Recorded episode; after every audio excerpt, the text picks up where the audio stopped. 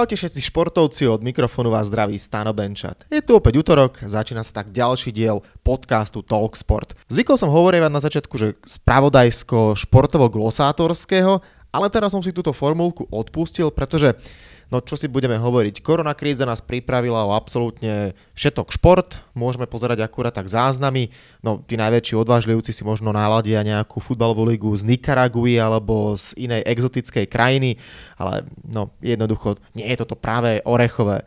Mnohí ste sa ocitli v karanténe, mnohí vás to ešte čaká, teda dúfam, že ten počet bude čo najmenší, ale čo si budeme hovoriť, stať sa to môže. No a potom je otázka, ako si vlastne skrátiť čas.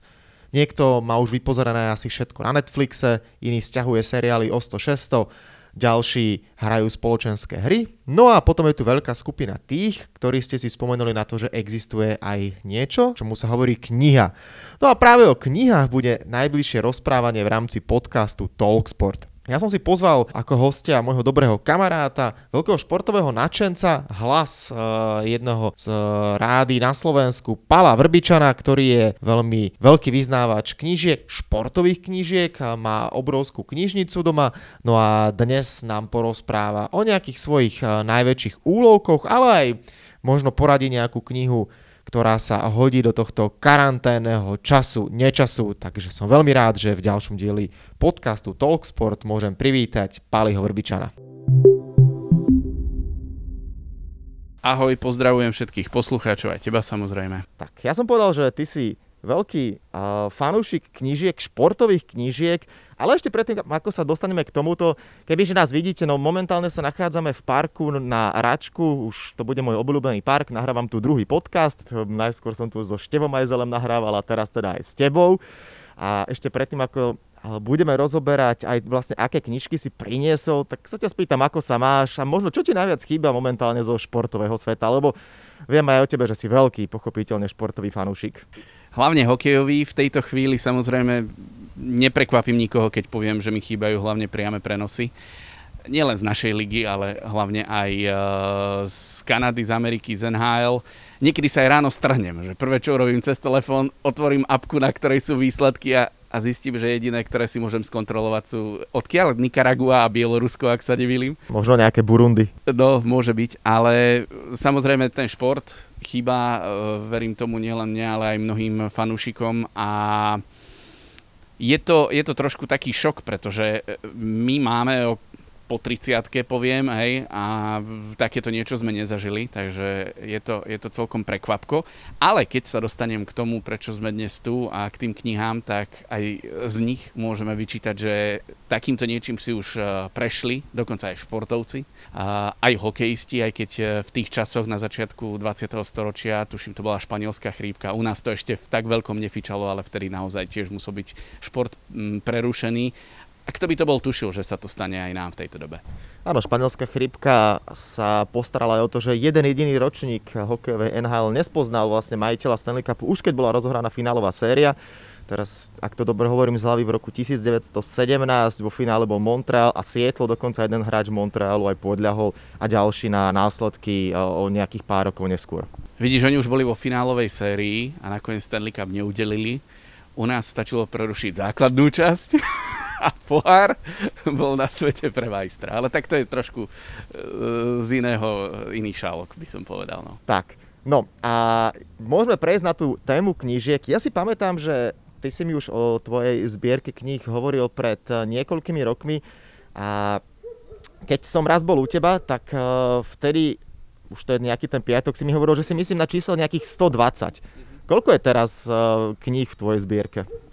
Trošku som zvolnil tempo, Nielen preto, že uh, už nejdem do takej masovosti, ale snažím sa skôr vyberať si niektoré lepšie kúsky a pravdu povediac, aj tie tituly, ktoré boli na našom trhu, väčšinou už mám. Hej. Čiže už len čakám, kedy niečo nové vyjde. Aby som to upresnil, uh, sústredím sa hlavne na hokejové knihy, to znamená hokejovú literatúru, ktorú už teraz mám rozdelenú tak približne do takých troch chlievikov to nazvem.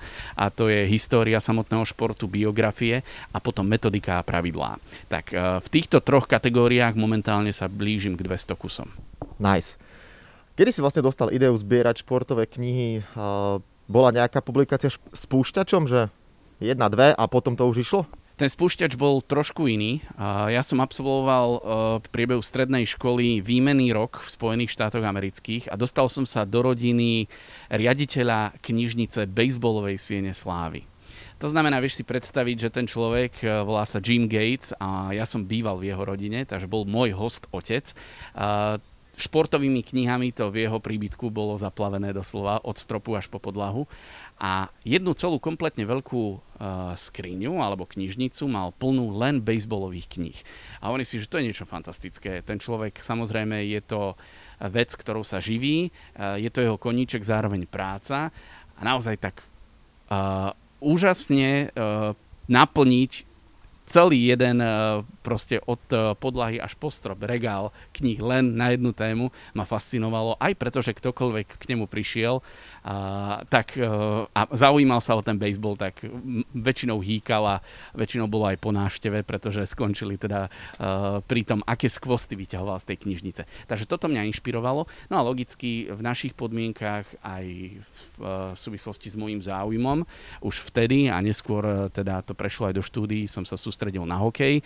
Strávil som dva roky v hokejovej redakcii v denníku Šport, neskôr som robil spravodajstvo v rádiách a robím stále spravodajstvo v rádiách. Tak práve ten hokej bola tá cieľovka a sústredil som sa ako vzor som mal teda toho môjho host oca zo Spojených štátov, ktorý zbieral bejsbolovú literatúru, ja sa sústredím na tú hokejovú. Pamätáš si, ktorá bola tvoja prvá knižka? Bola tá nejaká, ktorú si si doniesol z Ameriky? Uh, nie, vôbec nie. To už začalo dávno predtým, lebo vlastne v Amerike som bol počas strednej školy, keď som mal 17 rokov a prvá kniha uh, na hokejovú tému, uh, som, tú knihu som zdedil už od svojho oca. A alebo od môjho oca a strýka, ktorí mali krásnu útlu knižku uh, zo série miniatlasov v Československu. Určite uh, poslucháči si budú vedieť predstaviť tie hubárske miniatlasy a podobne. Tak v tejto edícii vyšla v Československu hokejové kluby sveta. Táto malá knižka bola uh, odjak živa v našej knižnici, ešte predtým, než sa stala základným kameňom mojej hokejovej knižnice.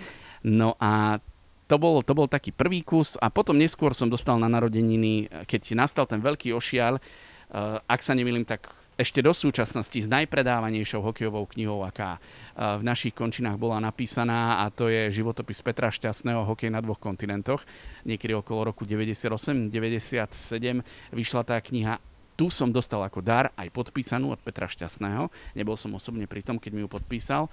A, ale to bol taký ďalší kúsok, no a potom už som sa sústredil a šiel som viac, uh, dajme tomu do tých kníh kupectiev, ale hlavne, hlavne do antikvariátov a hlavne na internet. Tak to si mi presne zobral z úst otázku, chcel som sa spýtať, že čo je tvoj hlavný zdroj, či antikvariáty, knihkupectva alebo internet, takže mix vlastne. Je to mix, je to mix, samozrejme, uh, čo sa týka krajín, tak e, keď by som chcel tú knižnicu nafúknuť do počtu 300 kusov, dajme tomu, tak nie je problém, pretože na eBay a cez e, internetové obchody z Kanady a z Ameriky je tých túlov požehnanie a samozrejme nestačila by mi ani tá knižnica, ktorú doma mám ale z našich, e, teda, alebo v našich podmienkach sú to aj kamenné uh, antikvariáty, ktoré treba navštíviť, ak máte záujem o staršie knihy, lebo naozaj oplatí sa to a človek tam nájde perfektné kusy.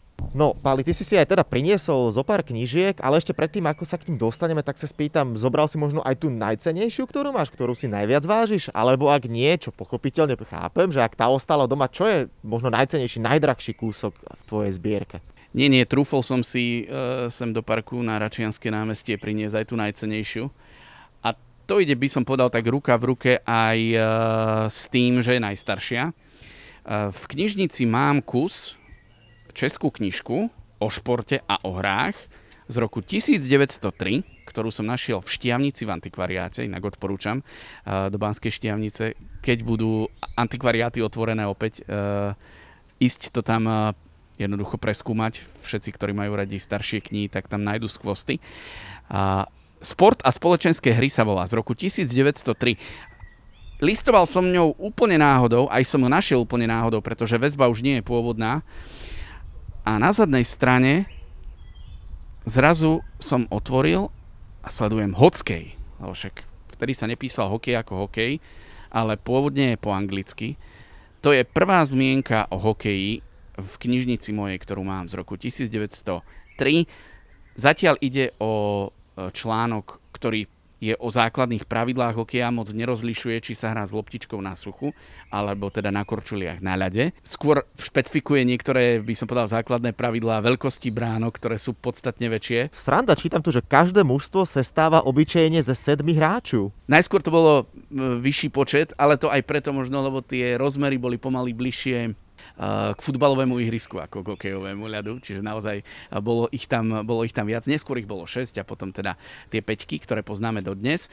A tie obrázky sú úplne fantastické, vidno teda chlapcov e, z roku 1903 na korčuliach, ktorí majú ohnuté palice a bránky také veľké, že no to by dal gól kto je taký slabší strelec zo súčasných hokejistov? Určite by nemal problém streliť, pretože tie bránky sú naozaj pomaly meter 90 až 2 metre vysoké. To je 903 rok a naozaj taká cená vec, teda prvá zmienka o hokeji v mojej knižnici z roku 1903. Neskôr uh, som sa dostal k pravidlám, to je samostatná kapitola, to sú tie metodiky a tie pravidlá mám uh, naozaj z 30 zo 40 z 50 rokov, ja som ich zobral len niekoľko a takú malú ukážku, ktorú som si pripravil úplne fantastické. Kanadský hockey, sport a telocvik.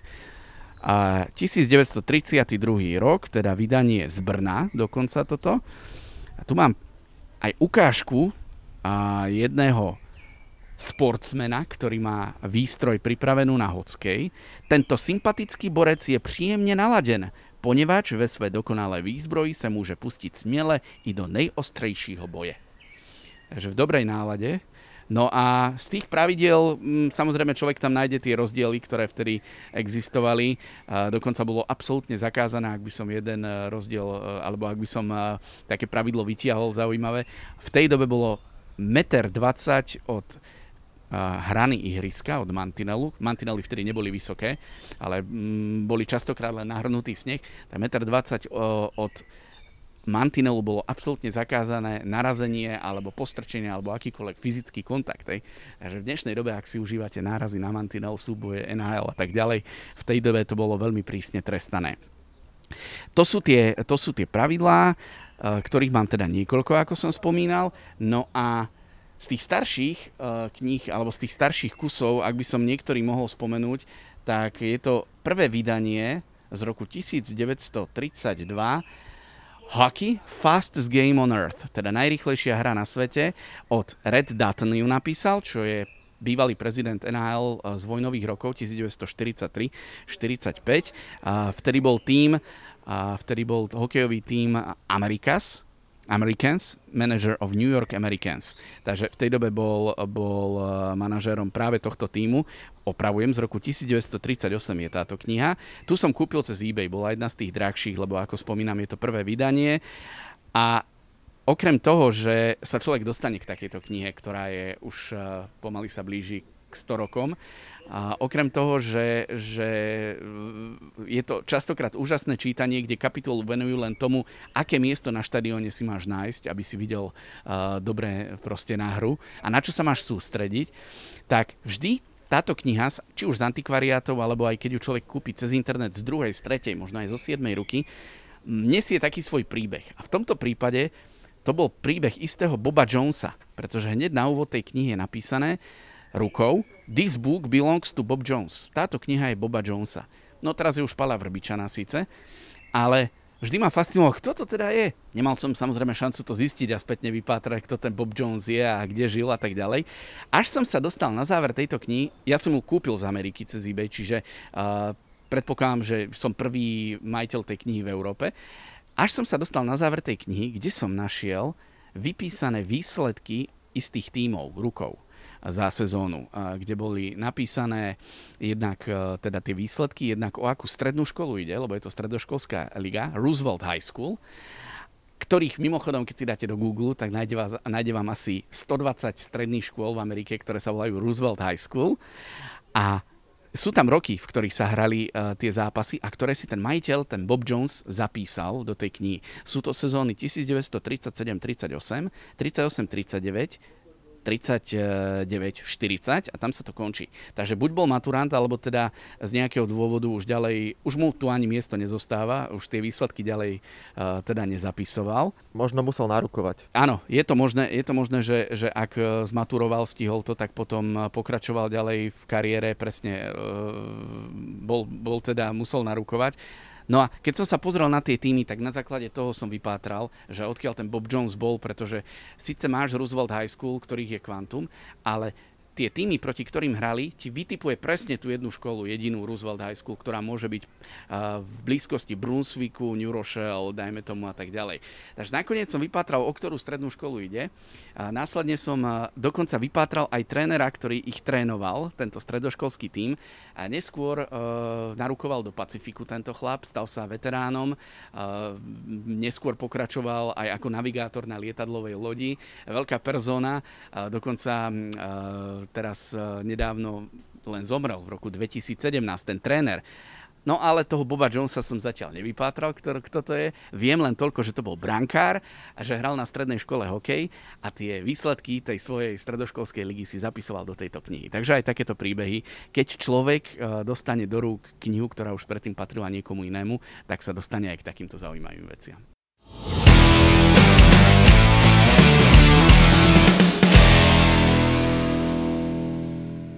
Wow, tak toľko teda veľmi pozoruhodná, zaujímavá storka ohľadom eh, knižky z 30 rokov a Bobovi Jonesovi.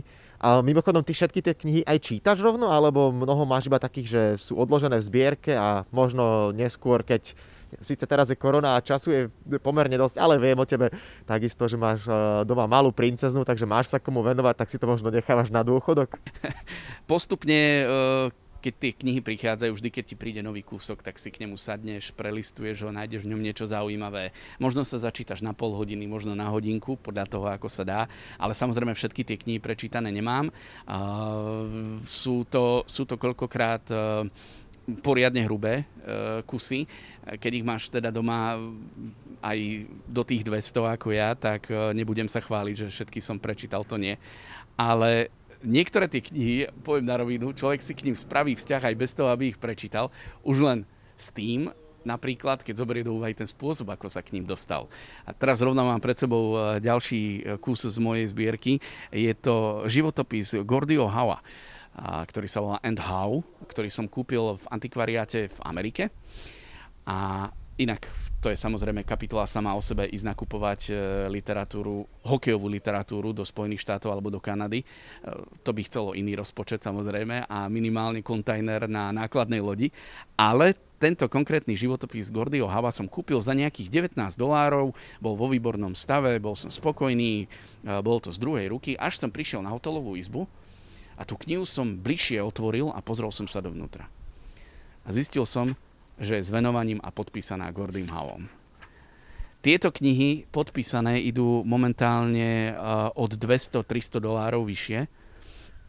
No a je to z apríla 2001 podpísané, alebo teda 4, 2401, to znamená z februára, 4. februára 2001, lebo najskôr ide mesiac, až potom deň.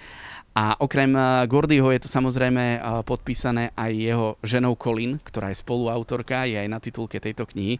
No a to mi zobralo dých, samozrejme. Keď som otvoril a zistil som, že uh, som si do zbierky kúpil v malom antikvariáte podpísanú, podpísaný životopis priamo Gordym Hovom.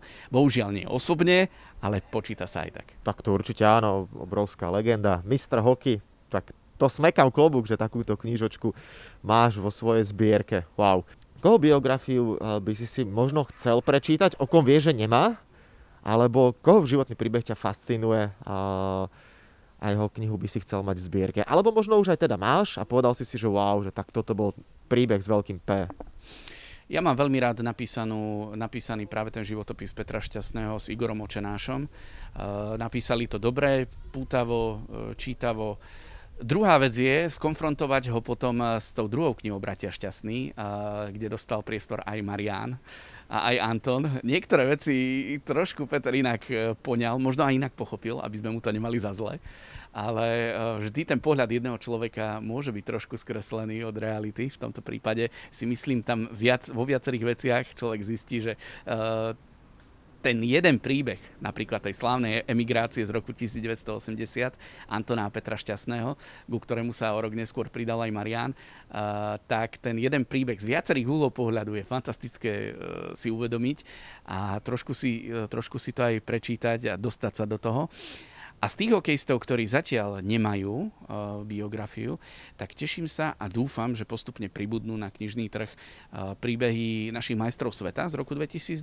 My obaja vieme, že písať životopis je jedna vec a druhá vec je človeka, s ktorým ten životopis uh, niekto sa odhodlá napísať, primeť k tomu, aby použil proste jeho typický jazyk a vyťahol naozaj všetky príbehy a všetko, čo zažili. Možno aj tie, ktoré sa nehodia do, do vysielania skôr ako o 22. druhá vec.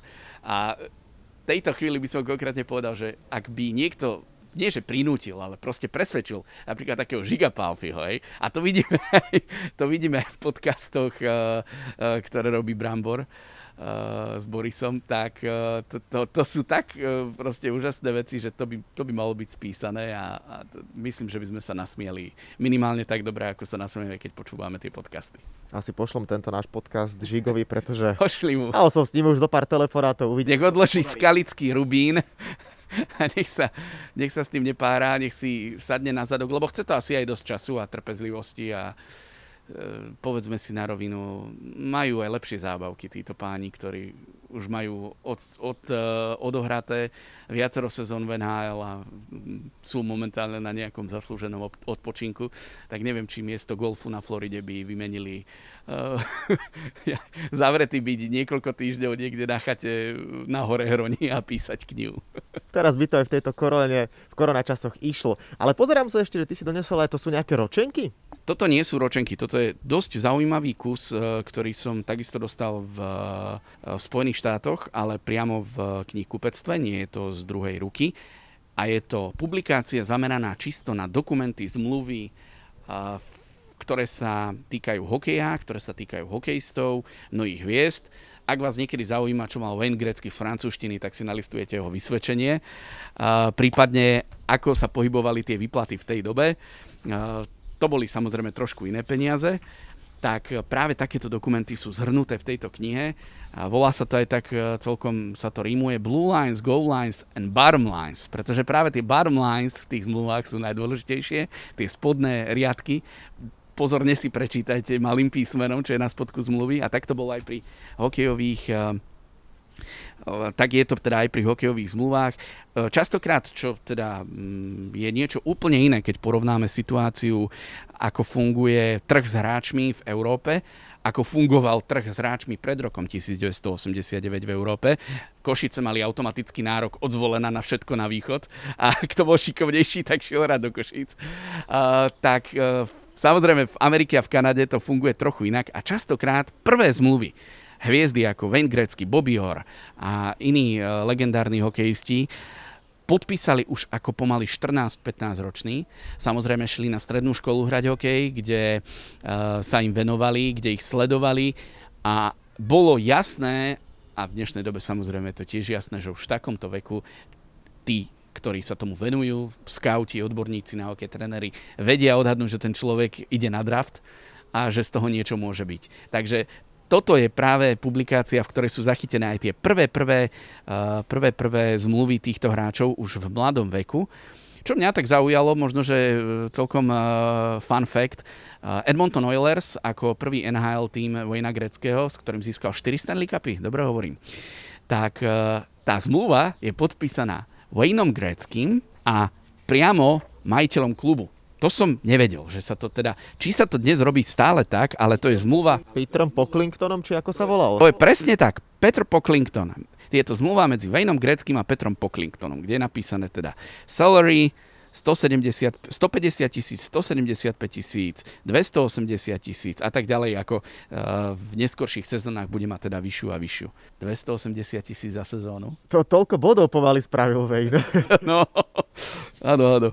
Takže uh, úžasné tým listovať, úžasné uh, sa v tom prehrabávať a aj teda by som povedal rešpekt voči človeku, ktorý dal tie všetky dokumenty dokopy, že sa k ním dostal a že dal to do jednej knihy. A ak sa nemýlim, tak čerpal aj z, konkrétne z kolekcie Elena Stita, čo je blázon, ktorý teda sa venuje tomu a tie zmluvy zbiera a má ich vo svojej zbierke. Takže toto, toto je kus, ktorý sa venuje, poviem, poviem to, právnemu hokeju. No, ale výborné knihy máme aj na Slovensku. som vedel, že ťa poteším, lebo zobral som aj tvoj kúsok, ktorý si napísal s Tomášom Prokopom, hokejoví hrdinovia. Ten mám a to inak vidíš, som zabudol povedať, že to je tiež jeden z podpísaných autorom, dokonca od oboch, takže samozrejme toto v mojej knižnici nechýba, ale pristavil by som sa pri uh, knižke, ktorú napísal uh, môj, verím, že aj tvoj bývalý kolega Milan Čupka. Presne tak. A spolu s Milanom Vránkom, e, dlhoročný šéf oddelenia hokejového v denníku Šport. A Milan Čupka s Milanom Vránkom napísali knihu Útek do špičky, čo je e, kniha, ktorá rozoberá ten postup z C do Ačka až po, myslím, strieborné medaily v Petrohrade.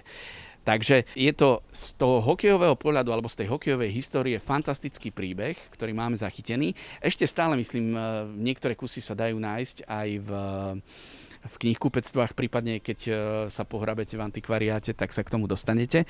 A slovenský hokej napísal naozaj skvelý príbeh, pretože tá E, nazvem to krivda možno, ktorá sa nám udiala, že Česi mohli ísť ďalej, ale my sme z toho Ačka vypadli ako naša časť reprezentácie, naši hráči, tak práve Milan Čupka s Milanom Vránkom sa na to pozreli, ako tí chalani vyleteli najskôr v Lillehammeri úžasne a neskôr to potvrdili aj postupom do A kategórie majstrovstiev sveta. Útekom do špičky môžeme pomaly, ale isto túto knižnú tému aj ukončiť. Možno, že ešte toto by som spomenul. Uh, okrem toho teda, že ten hokej sa začal tak vážnejšie hrať od nejakých uh, 20 30 rokov u nás, až uh, po druhej svetovej vojne vyšla prvá metodická príručka. Tu ja mám, hej, volá sa Abeceda hokeje, je z roku, ak sa nemýlim, 1900 51, áno, a tu je tu napísané první inštrukční príručka. Takže až do 50. rokov e, možno, že čakali aj tréneri, ktorí sa chceli venovať mládeži,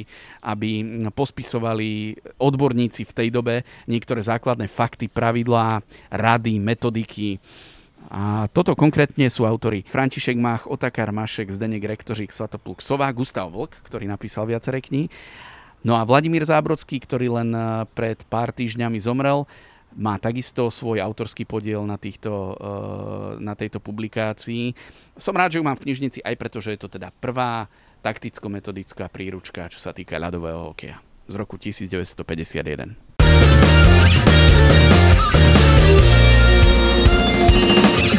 To bol veľmi výživný a aj za mňa veľmi obohacujúci exkurs do tvojej knižnej databázy. Som veľmi rád teda, že takto sme sa mohli o tom porozprávať.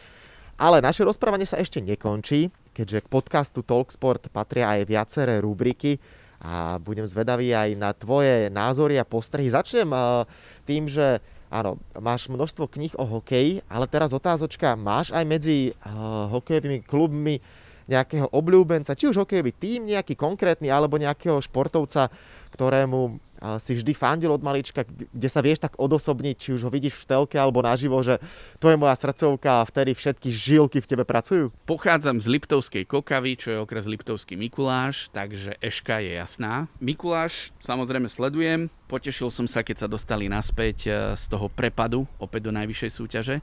Ale úplne otvorene poviem, že tým, že už viac rokov žijem v Bratislave, tak uh, neraz som si dobre zakričal aj keď slovanisti dali pekný gól uh, v KHL. A budeme ešte dlho spomínať na sezóny, keď e, Miro Šatan s Ľubom Višňovským točili vodu v belasých dresoch. Toto je, čo sa týka slovenskej scény, by som povedal tak najviac. A teraz by som poriadne naštval môjho svokra, keby som nepovedal, že fandím aj Nitre.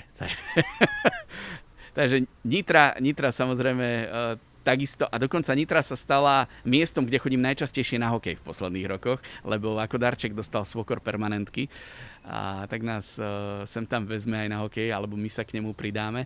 Takže Nitru sledujem uh, tiež pozorne a to je trošku možno tak, také zvláštne alebo zaujímavé, že ja každý rok, predtým, než sa začne sezóna, si sezóna NHL teraz myslím, hej, ktorá sa rozbieha koncom septembra, dobre hovorím, začiatkom oktobra. Každý rok si poviem, idem si sadnúť k tomu, pozriem sa na tie súpisky. Samozrejme, tie týmy, kde sú Slováci, sledujeme najviac. Ráno si človek pozrie, ako sa ktorému darí. Tomáš Tatar, eh, či pridal gól alebo asistenciu v Montreale.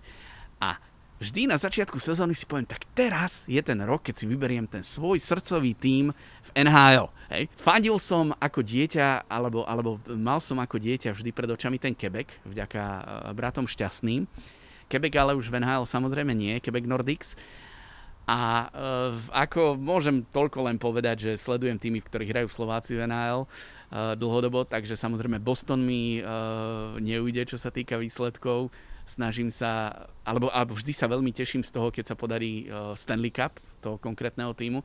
Takže jeden rok som bol fanúšik Detroitu, iný rok Chicaga, potom Bostonu a pomedzi to nejaký ten Pittsburgh, asi tak. OK. No, teraz budem veľmi zvedavý na tvoju odpoveď. Vo svete poznáme množstvo veľmi uh, sympatických a aj pekných športovkyň, s ktorou by si si vedel predstaviť, že by si zašiel na večeru. S Dankou Bartekovou. To bolo rýchlo. no, ona, ona, ona mi naozaj imponuje. Musíme si povedať, aj dobre vyzerá, ale samozrejme aj to, že je funkcionárka a teda snaží sa aj na tomto poli pre šport urobiť. A čo sa týka... A čo Paja Fialková je zlatá, nie? Segry Fialkové, tie sú, tie sú také aj na pohľad šumné. Ktoré by sme ešte vybrali z tých športovkyň? Z tých, z tých, ktoré sú tak častokrát na očiach. Asi tieto, ktoré som spomenul. Stačí. Dobre. No a teraz som veľmi zvedavý. Ja som povedal, že ty si aj pôsobil v rôznych redakciách ako športový novinár. Napokon na majstrovstvách sveta v Bielorusku si bol za rádio, tam sme v Minsku, áno. spolu niečo zažili. No, ale chcem sa ťa spýtať počas tvojej novinárskej kariéry, či už ako športiaka, alebo keď teraz si v rozhlase a hlásiš správy po prípade dopravný servis. Kedy si si dal najväčší vlastný novinársky gól, že si podal nejakú blbosť, prešmičku, alebo úplne si niekomu skomolil meno, alebo si zahlásil niečo jednoducho naozaj také, že to bol vlastňák. Chyby sa stanú, to je jasné.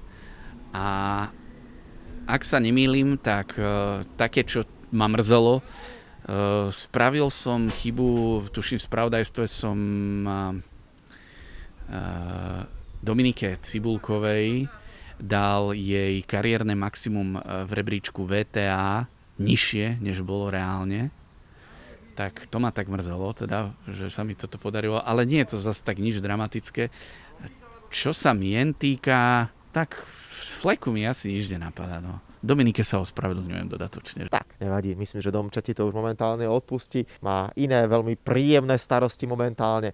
No a poďme ale na záverečnú časť a to je kvíz. Pripravil som si pre teba tri otázky. Prvá bude spojená s knižkami a viem, že teda ty si veľ, uh, najmä ten uh, hokejový zberateľ a preto tá otázka nie je spojená s hokejom, ale s tenisom. Jej. Výbornou biografiou je otvorená spoveď Andre Egesiho s názvom Open.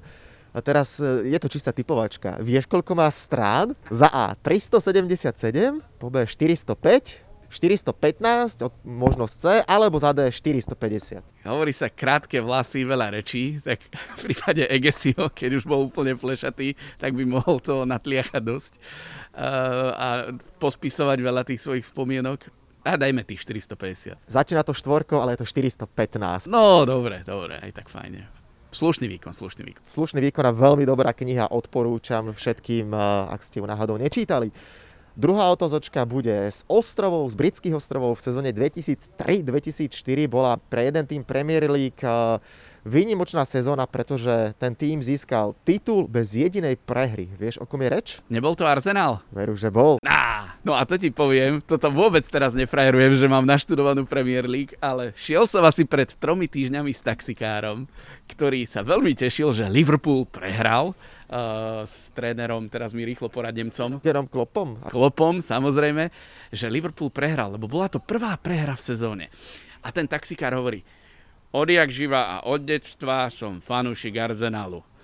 Už som sa bál, že mu ten rekord Liverpool vezme. No, takže odtiaľ viem, že teda Arsenal to dal bez prehry a Liverpool má, mal doteraz fantastickú sezónu. Samozrejme predpokladám, že ak aj sa podarí dohrať Premier League titul, im neujde. Uh, tak vidíš, tak preto viem, že Arsenal. Tak, je to správna odpoveď. No a poďme na tretiu otázku, tá je spojená s basketbalom. Len raz v histórii NBA sa stalo, aby basketbalista strelil v zápase sám o sebe rovných 100 bodov. Vieš, komu sa to podarilo? Má možnosti, ale či náhodou to nevieš na prvú. na prvú to neviem. Takže buď to bol Michael Jordan, Wilt Chamberlain, Kobe Bryant alebo Karem Abdul-Jabbar. Typujem to Bčko, lebo mám pocit, že to muselo byť dávno už, že keď ešte možno tá obrana nebola taká nejak prešpekulovaná a defenzíva, ako aj v hokeji, tak aj v basketbale a tých bodov mohli streliť viac, tak to Bčko dajme. 2. marca 1962 sa to skutočne podarilo Wiltovi Chamberlainovi. Super. A druhý je Kobe Bryant, ten dal 81 bodov. Žiaľ, už nebohý rovnako ako Wilt Chamberlain. Tak toľko teda aj záverečná časť a kvíz. Pálo Vrbičan bol ďalším hostom podcastu Talksport. Pali, ďakujem ti veľmi pekne za super šťavnaté rozprávanie. Nech teda tvoja knižná zbierka, hoc pomalšia, ale naďalej uh, sa hustí veľmi zaujímavými titulmi. Možno niekedy aj z tvojej vlastnej tvorby niečo vznikne. Možno sa aj ja ešte o niečo pokúsim a niečo ti tam pribudne, rád ti to potom aj podpíšem.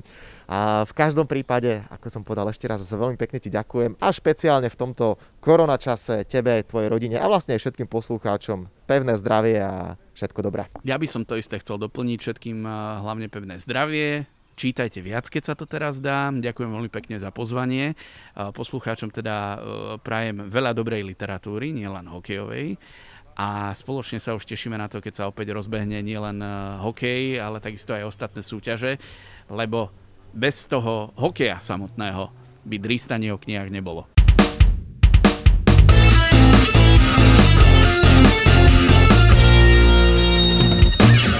Tak a to je na tentokrát všetko. Dúfam, že sa vám náš podcast Oxford páčil. Prihláste sa na jeho odoberanie vo svojej podcastovej mobilnej aplikácii na platformách Google Podcasty, Apple Podcasty a Spotify.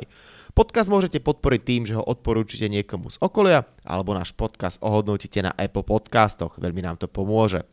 Všetky podcasty Talksport, ako aj olympijské podcasty nájdete na stránke www.olympic.sk lomka podcasty. Svoje postrehy, názory na aktuálny podcast mi pokojne napíšte na môj mail stanobencat.gmail.com Vo štvrtok vás znova rád privítam s olympijským podcastom.